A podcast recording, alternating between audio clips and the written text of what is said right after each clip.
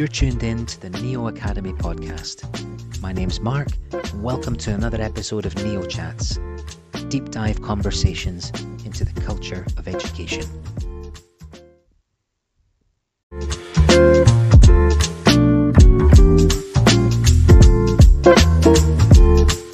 Okay, uh, welcome to Neo Chats once again, and great to be back. And to this week, we've got special guest Marc Hammana. It's a pleasure to have you with us. Um, for the people in our network, would you mind just telling just a, a, short summary about you know what it is that you do? All right. So uh, uh in my maybe first of all a little bit about myself. Uh, so my name is Marc Hammana. I was born in Paris uh, from a Lebanese father, a Dutch Spanish mother. I grew up in Paris and afterwards lived in the Netherlands. Traveled around the world much for for work and and for pleasure and uh, found my uh, my home in Barcelona, which is the city where I live today. And in professional area, I uh, focus on leadership development, uh, team development, and international business skills. And within leadership, especially, is how to get the most out of diversity rather than than uh, only uh, focusing on the numbers.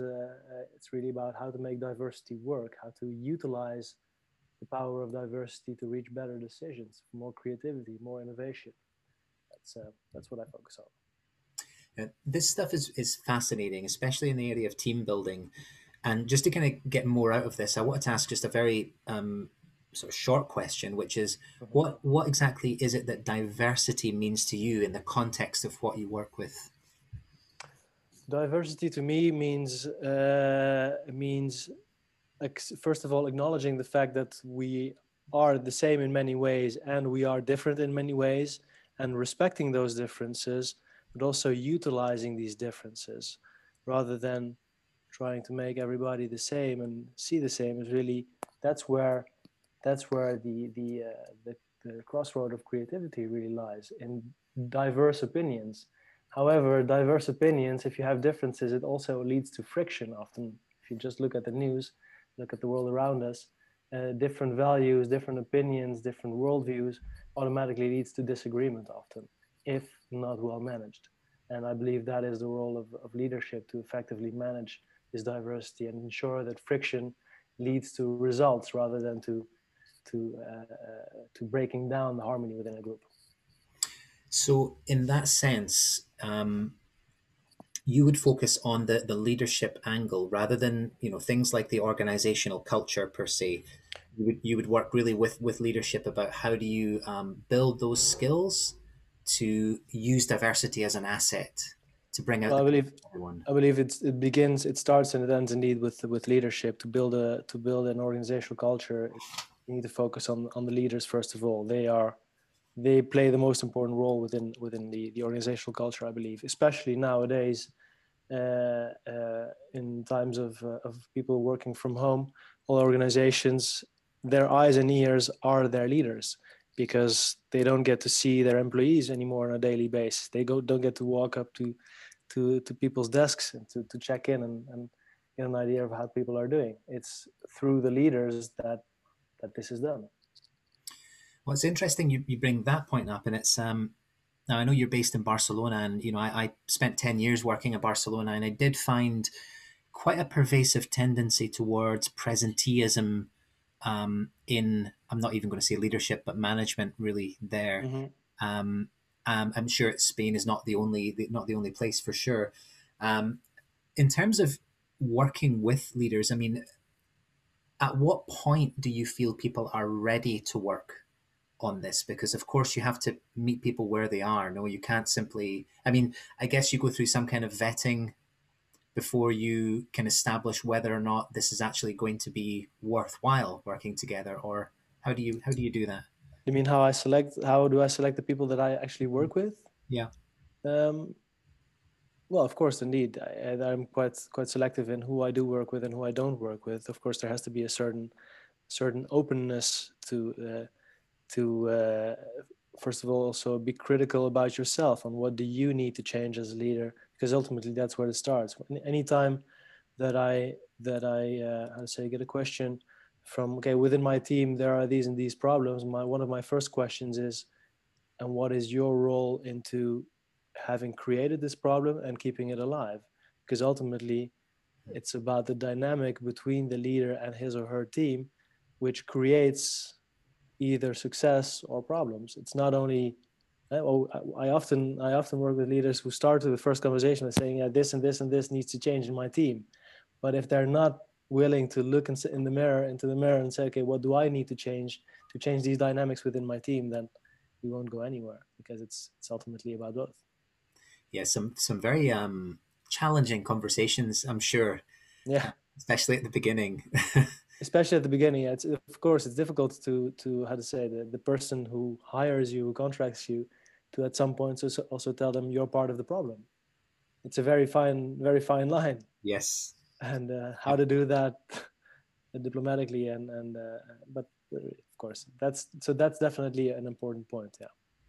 But this comes back to mark i mean what you say and on even on your your linkedin summary um, what you're what you're describing is um, there's a coherence between what you're uh, you know what you're trying to help bring out in others mm-hmm. and what you're actually doing in your professional practice because the one thing that you you mention you know very clearly is purpose and so mm-hmm. if your sense of purpose is to get the best out of each individual that's inherent in them then of course you can't shy away from those difficult conversations uh, and i wonder just to build on that when you talk about leading from purpose how how do you get there and how do you stay there?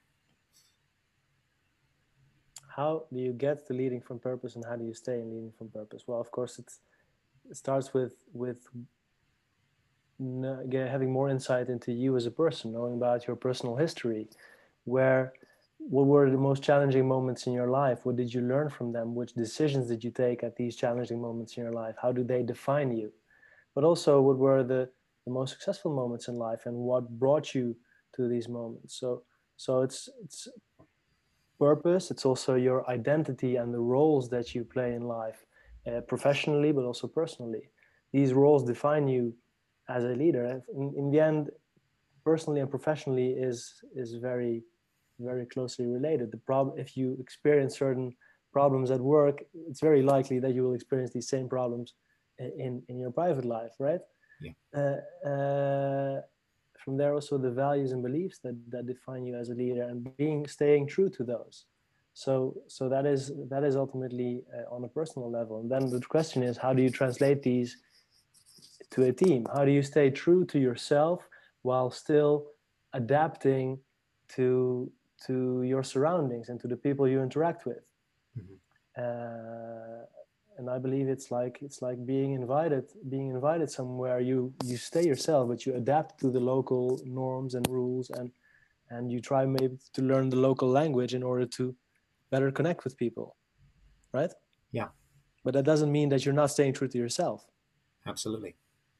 Yeah absolutely. I mean um, you know the words like integration are, are often misunderstood as mm-hmm. well. You know, the difference between That's integration it. and assimilation are, you know, is, is, is, there's a clear clear difference there. Um, there's there's a kind of um, an interesting connection between the processes here. I mean, if you're working with with leaders to mm-hmm. first of all, I mean, it's inward bound. First of all, isn't it? It's like that's where it starts. Yeah. What are my values? What's mm-hmm. important to me? Um, you know, what have I learned? Like you're talking about reflective practice on the experiences in your life, both mm-hmm um, positive and challenging.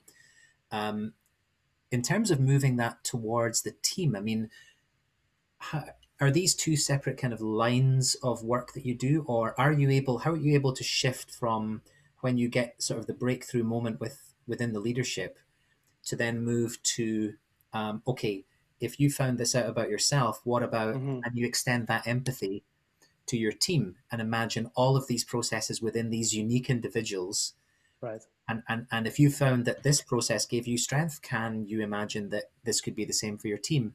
Is that the way you cross the bridge or do you do you kind of align those two processes simultaneously? Ultimately if indeed if you if you're unable to lead yourself then you also won't be able to lead others. And the process of leading yourself ultimately is very similar to how to lead others. Uh, uh, ultimately as human beings we're driven by two forces. It's it's having uh, is acquiring more pleasure and avoiding pain right these are the two and, and, and of course the model of carrot and the stick is, is very very uh, outdated. However, these two driving forces as human beings, that's what what what motivates us to to change. What so so if you know how to lead yourself and you know these mechanisms for yourself and you know your your shadow sides and what triggers you into ineffective behavior, that it will automatically help you be more effective in interactions with others. Mm-hmm. Right? It's ultimately it's about being aware of these processes rather than reacting without without awareness. So would you say that I mean if you're working with a leader now the, of course the objective at the end is you know if this leadership if this leader has got to a point where as you say they can lead themselves and understood mm-hmm. and internalized the idea that okay now i am able to to more effectively lead others um, do you find that um, that process i mean is it sort of metacognitive? Do you kind of um, do you sort of think aloud about the process or draw attention to the process by which they're going through this so they can then apply that to their team? Because how, how do they you know understanding about yourself is one thing but learning how to bring out um, the best through diversity in your team as a leader is surely another thing let me give you an, an example indeed is um, a process that i that i use a lot is is that of uh, marshall goldsmith uh, i know if you've uh, you've heard of him uh, the practice of feed forward and one of the first things I ask leaders to do is to first of all get in touch with your team and ask them what is a quality that defines me as a leader that brought me where I am today. And the second question is what is a behavior despite which I am where I am today, right? We all have qualities that brought us where we are, and there are certain behaviors despite which we have still gotten there, right? it's not only about learning new things, it's also about unlearning certain things, certain ineffective things. This process of, of collecting uh, uh, uh, improvement focus areas from your team and then following up in your team on how can I actually improve that. Once you know that this is what I want to improve, you also have to get ideas, actionable ideas on how am I actually going to realize a change. Okay. Mm-hmm once you have started working on this change, you need to check in with your team every now and then. How am I doing? To which extent am I displaying the new behavior that I that I promised to display? And ultimately, that defines your success as a leader. This process for a leader is ultimately the same for a team. Within a team, a team that's not functioning, where there's a lack of trust, where there's a lack of, of being able to communicate openly about sensitive topics, where, where people don't give each other feedback, where they close off meetings without clear decisions, all these, these typical problems that may exist in a team uh, ultimately come down to the same thing. Team members asking each other, what is a quality that I bring to the team and what is something that I can change for the good of our team? This and, and proactively following up with each other on these improvement focus areas and and, and measuring progress.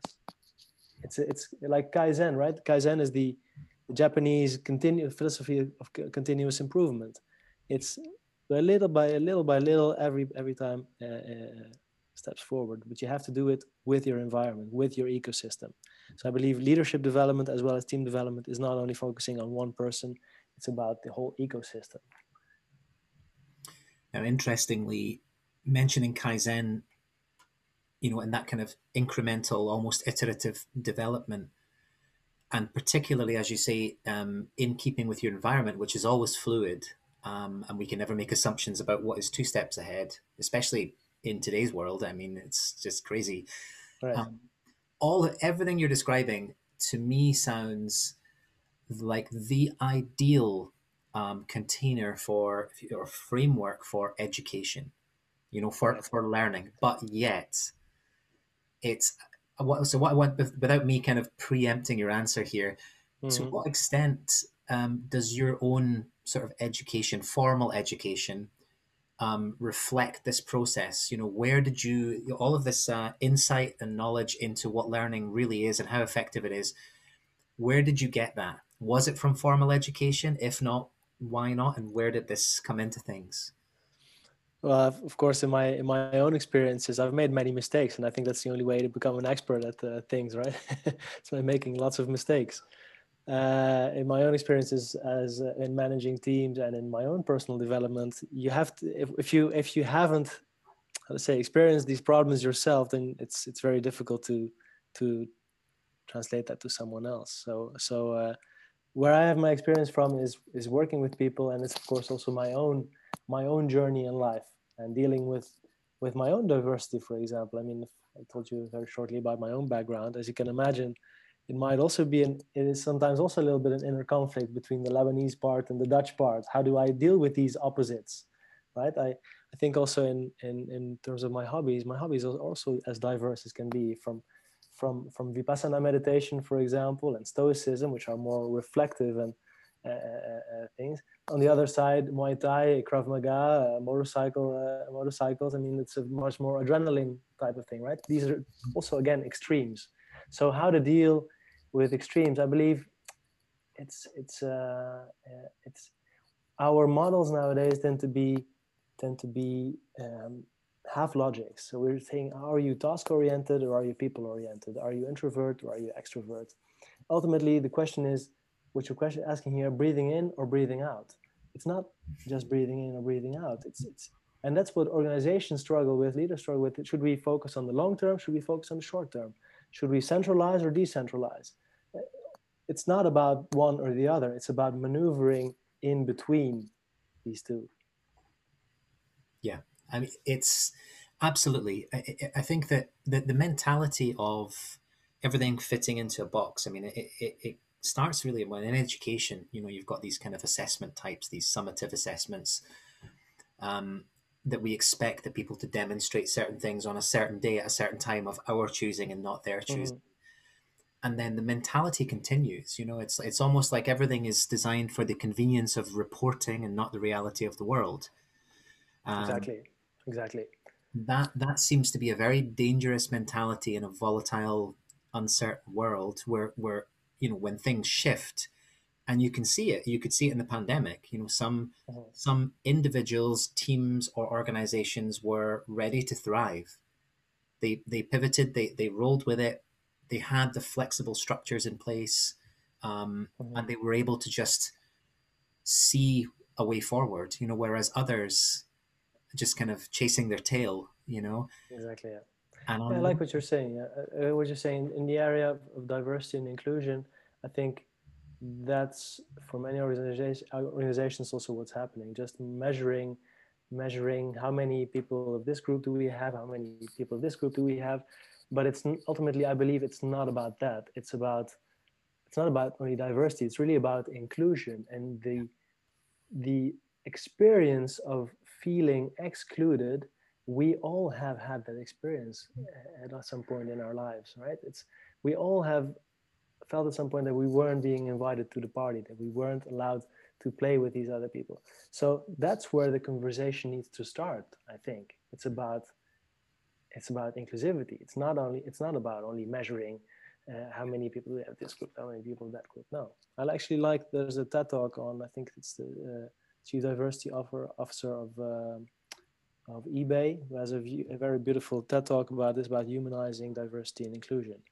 And this is one of the th- this is one of his points really. That's where we need to start the conversation. And if you talk about leadership and how to translate this to your team it's that's where it starts. It's about every leader realizing that also i have felt excluded at, at certain points in my life. And that's what what they they uh, if, that's the starting point for creating an inclusive team or being an inclusive leader you're straying into the area of vulnerability there which is yeah.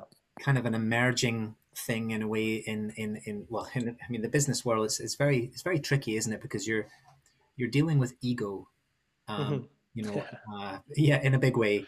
That's a big word the e word indeed. That's that's what yeah. it's all about yeah and it's it's very difficult. I mean it's one thing to very gently um, introduce the concept that hey maybe before going like this you should try this first and explore that I mean, that's difficult enough, but then to, I mean, the, the, the conversation you're kind of simulating there about um, here, a leader saying, here are times where I felt excluded.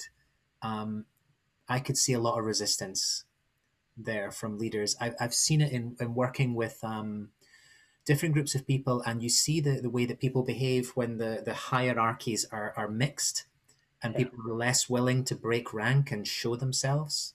hmm Yeah, yeah. I like besides vulnerability, I like I like uh, the word the word of self disclosure. Mhm. And self disclosure for me is, is really indeed opening up to to the world around you and and sharing indeed your doubts and your fears and, and all these things. And ultimately, I think that's what needs to happen more because the the I say that often the teams that I work with where there's as we said like a lack of trust, a lack of clear decisions, no more feedback, their problem often is that they have been avoiding these crucial conversations for way too long. If if this is what you call undercurrent, right? If if if you something bothers you about the behavior of someone else or you feel excluded by by uh, uh, someone else's way of acting and you don't express that at the moment in a constructive way if you keep it inside ultimately this will affect the relationship. Uh, so it's about having these conversations these crucial conversations and clearing the air right away rather than letting this this negative energy sink down into the water I, I would like to give the, the metaphor of a fish right every time that this happens it's a fish in the water. If you let that fish just swim around in the water, it starts eating, eating, eating. It becomes a bigger fish. At some point, it becomes a shark, and this shark undermines the effectiveness of the team. It undermines the, the relationships within the team, and and ultimately, after a while, that's where someone like me uh, come, has to come in to to to well, to help solve these problems. I believe a lot of problems can be solved if we just would open up a little bit more to each other and we're able to put our egos aside every now and then. Yeah. absolutely. And you know i mean that's that's where where true empathy um really begins doesn't it? When there's you know when there's not a barrier there. I mean you mentioned the word unlearning earlier on and it does seem like there's so much of that uh, it, it's a shame that i mean uh, unlearning at a certain level in terms of cognitive flexibility is very healthy because we're constantly um, iterating we're constantly discovering that okay i thought this was the way it is and now it turns out it's like this and you've got to be adaptable to that. But in a more systemic sense it's it's difficult that you know people are going through they're getting to the stage of um, unfortunately sometimes the stage of crisis before they work with um, with coaching and things like this which is Yeah. really unfortunate um, to leave it that long and often what they seem to be doing is they, they have to unlearn um, social cultures and organizational cultures that told them that you have a home persona and a work persona Mhm. and those two don't mix and you can't bring your authentic self to work and then if you can't bring your authentic self to work or even in the home sometimes too um, how can you possibly expect to connect to anyone else? And if that wall is up i can't imagine you will ever really see um, that inner stri- you know the, the authentic selves around you in your group um, which seems like a huge waste of i mean talent if you want to put it very superficially but maybe potential really. Yeah and a lot and a waste of, of energy. I mean how much energy does it cost to behave and to pretend to be someone else that you're someone that you're not. Yeah. how worn out do you do you end your days if you have been acting having to put on a mask all day? I mean Yeah. yeah. Yeah. and perhaps people don't realize they're carrying that weight until they shed it.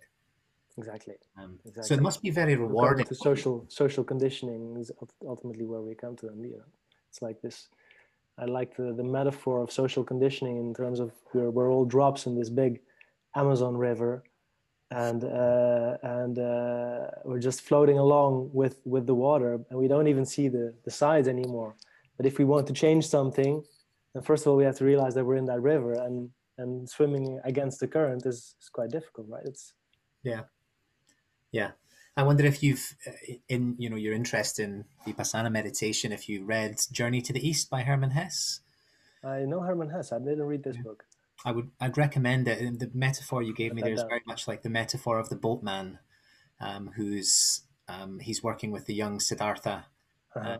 and and and showing him that the surface of the river may appear to be, um, you know, uh, calm, but underneath it's that there's there's two kind of currents, um, Exactly. and things are everything and nothing at the same time, and it's it's it's an amazing metaphor that he's not ready for the first time he's there, but on his Hmm. second journey, finally makes sense. And I think that unfortunately, people are in their 30s and 40s and later until they actually start figuring this stuff out. And Yeah. so my next question to you is really about how do we how do we do? How do we get um, generations of the future? So my niece is 16 years old, Mhm. and already I can see the the world telling her to be a certain way, and there's not enough voices around her to say you don't have to do that. Um, education, her her schooling is certainly not helping it. Hmm. Um, you know, we're we're moving people through standardized, regimented tests. Um, what are we going to do about that? How do we help people get there earlier? Any ideas? Wow, big uh, big question, uh, Mark.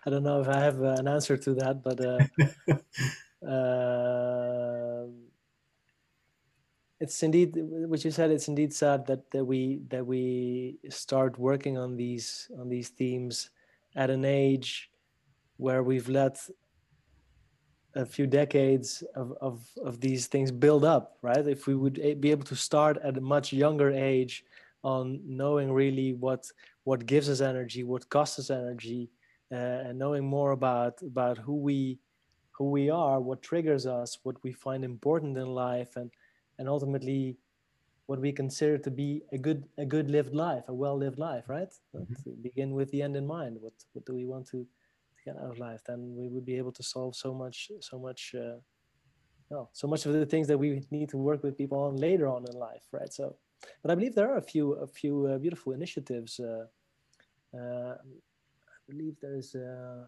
I heard this school Learnlife. You ever heard about this?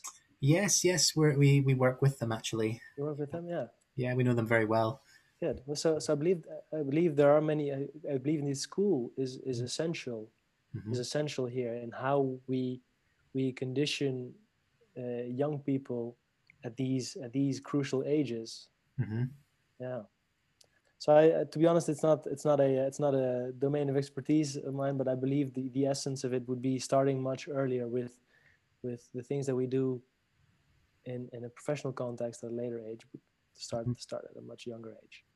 Which seems to be, if I if if I've got the theme right, that's kind of running through this is it, it's it's almost a practice of letting go, Hmm. it, it, trying not to control and not to fit everything into boxes and Excels and um, Yeah. and, and have a more iterative approach, well, a, a more fluid approach. which is really indeed what what we are uh, as human beings be, we're conditioned and programmed to put things in boxes right continuously Yeah, a- absolutely, absolutely. For convenience uh, of of processing and yeah otherwise we have to figure out the world every every day Yeah. scratch yeah yeah, you know, and, and I mean, I understand as well that you know there are certain you know neurological factors. I mean, we can't really expect people to completely understand themselves 100% before their prefrontal cortex is developed at 25 years old or whatever. I mean, I understand there's you know people are not going to be 10 years old and saying I know exactly what I want from life, but but at least at least creating the space around I find it. that interesting what you're saying now I have the feeling actually that that most of us at, at a young age perhaps 10 years old a little bit later we we we often tend to know better what we want out of life than later on in life because later on in life there has been have been so many layers of social conditioning over it and people telling us this would be good for you and this would not be good for you and and this is what we expect of you and this would make us very happy if you did that. Mhm. this, yeah. So i think it's actually yeah sorry you wanted to say something? No, I think I think that there's definitely something in that that we we say to to you know kids have a reaction to something and we say it's because they don't know how the world is as if they've yet to learn and the way the world is is the right thing. Hmm. But, you know, it's as you say that to trust that um, innate reaction to something Yeah. as well. I Yeah. mean, kids don't want you know they they want to play, they want to discover um, Yeah. things themselves. They don't want to sit in a classroom with some somebody reading something from a projector or a PowerPoint or whatever. I mean, that's and they know that, and we tell them, well, this is the way the world is, as if they have to conform. It's, exactly yeah. it's I not. remember this it actually triggers a, a memory of a conversation. I think it was my, my first job, and I saw within that first job. I saw I saw many things that could have done better right? in my my own na- naivete. You know? But I remember indeed speaking with my boss about it and, and sharing all these ideas. And we should do this, we should do that. And some point, he said, "Well, Marc, I see indeed that you're still you're still young and very enthusiastic, and you think that you can change the world, but you'll see later on in life that this is it doesn't work that way. You'll become more realistic as as years as years go by." And I thought, well, how sad. I hope that I will never become like that. I, yeah. I never want to be a realist like uh, like that because it's like yeah, but ultimately time does does indeed uh, yeah narrow your uh, your vision in terms of possibilities. Yeah, I, I absolutely resonate with that experience, and I've had similar experiences as well, where you know I've been, I've been sitting down to you know uh, working and, and being told, oh, we're going to make your your contract permanent, and there you go, you've got a job for life. Yeah, and and I'm smiling and thinking, don't think so. Yeah, I, I mean, exactly. You know, yeah, we, we never know. We never know what's around the corner, of course. So yeah. Right. Well, you've said a, lot of really interesting things, Marc, and it's been um, inspirational to hear. I'm just really always enthusiastic, always um, grateful to know there are people out there like yourself doing fighting the good fight. um, doing doing, uh, doing what we can, man. Yeah, no, it's great. I mean, do you, I mean, do you find um, you must find that your work feels rewarding and purposeful? No, is there are there are there moments where you where you think I'm just not making the impact I want to? Is there you know these these challenges or I I uh, I I feel that I'm one of the lucky few that I can say really I would do this work even if I wouldn't get paid for it. That's yeah. definitely. And I've I, I've experienced moments in my career where that was very different, where it where my work cost me a lot of energy and uh, yeah. Uh, but I feel that every every interaction, of course, you don't always get the results that you that you want. Every every interaction, every team, every leader is different. Uh, uh so you can you never know what it's what it's gonna bring. Life's like a box of chocolates, as uh, as uh, what was the name again? Uh, Forrest Gump. Forrest Gump. Forrest Gump would say. but uh, but I do feel my, my work is very very rewarding. Yeah. The uh, the uh, the impact that I'm able to make on on people and on really unifying people. I believe if, in terms of in terms of purpose, this is really what I would see what I see as my purpose. Really unifying people and turning differences into into strengths. Yeah, absolutely yeah, it seems like um, and you mentioned how the differences can be conflictive or they can be strengthening, and of course the, the difference is in the leader. No.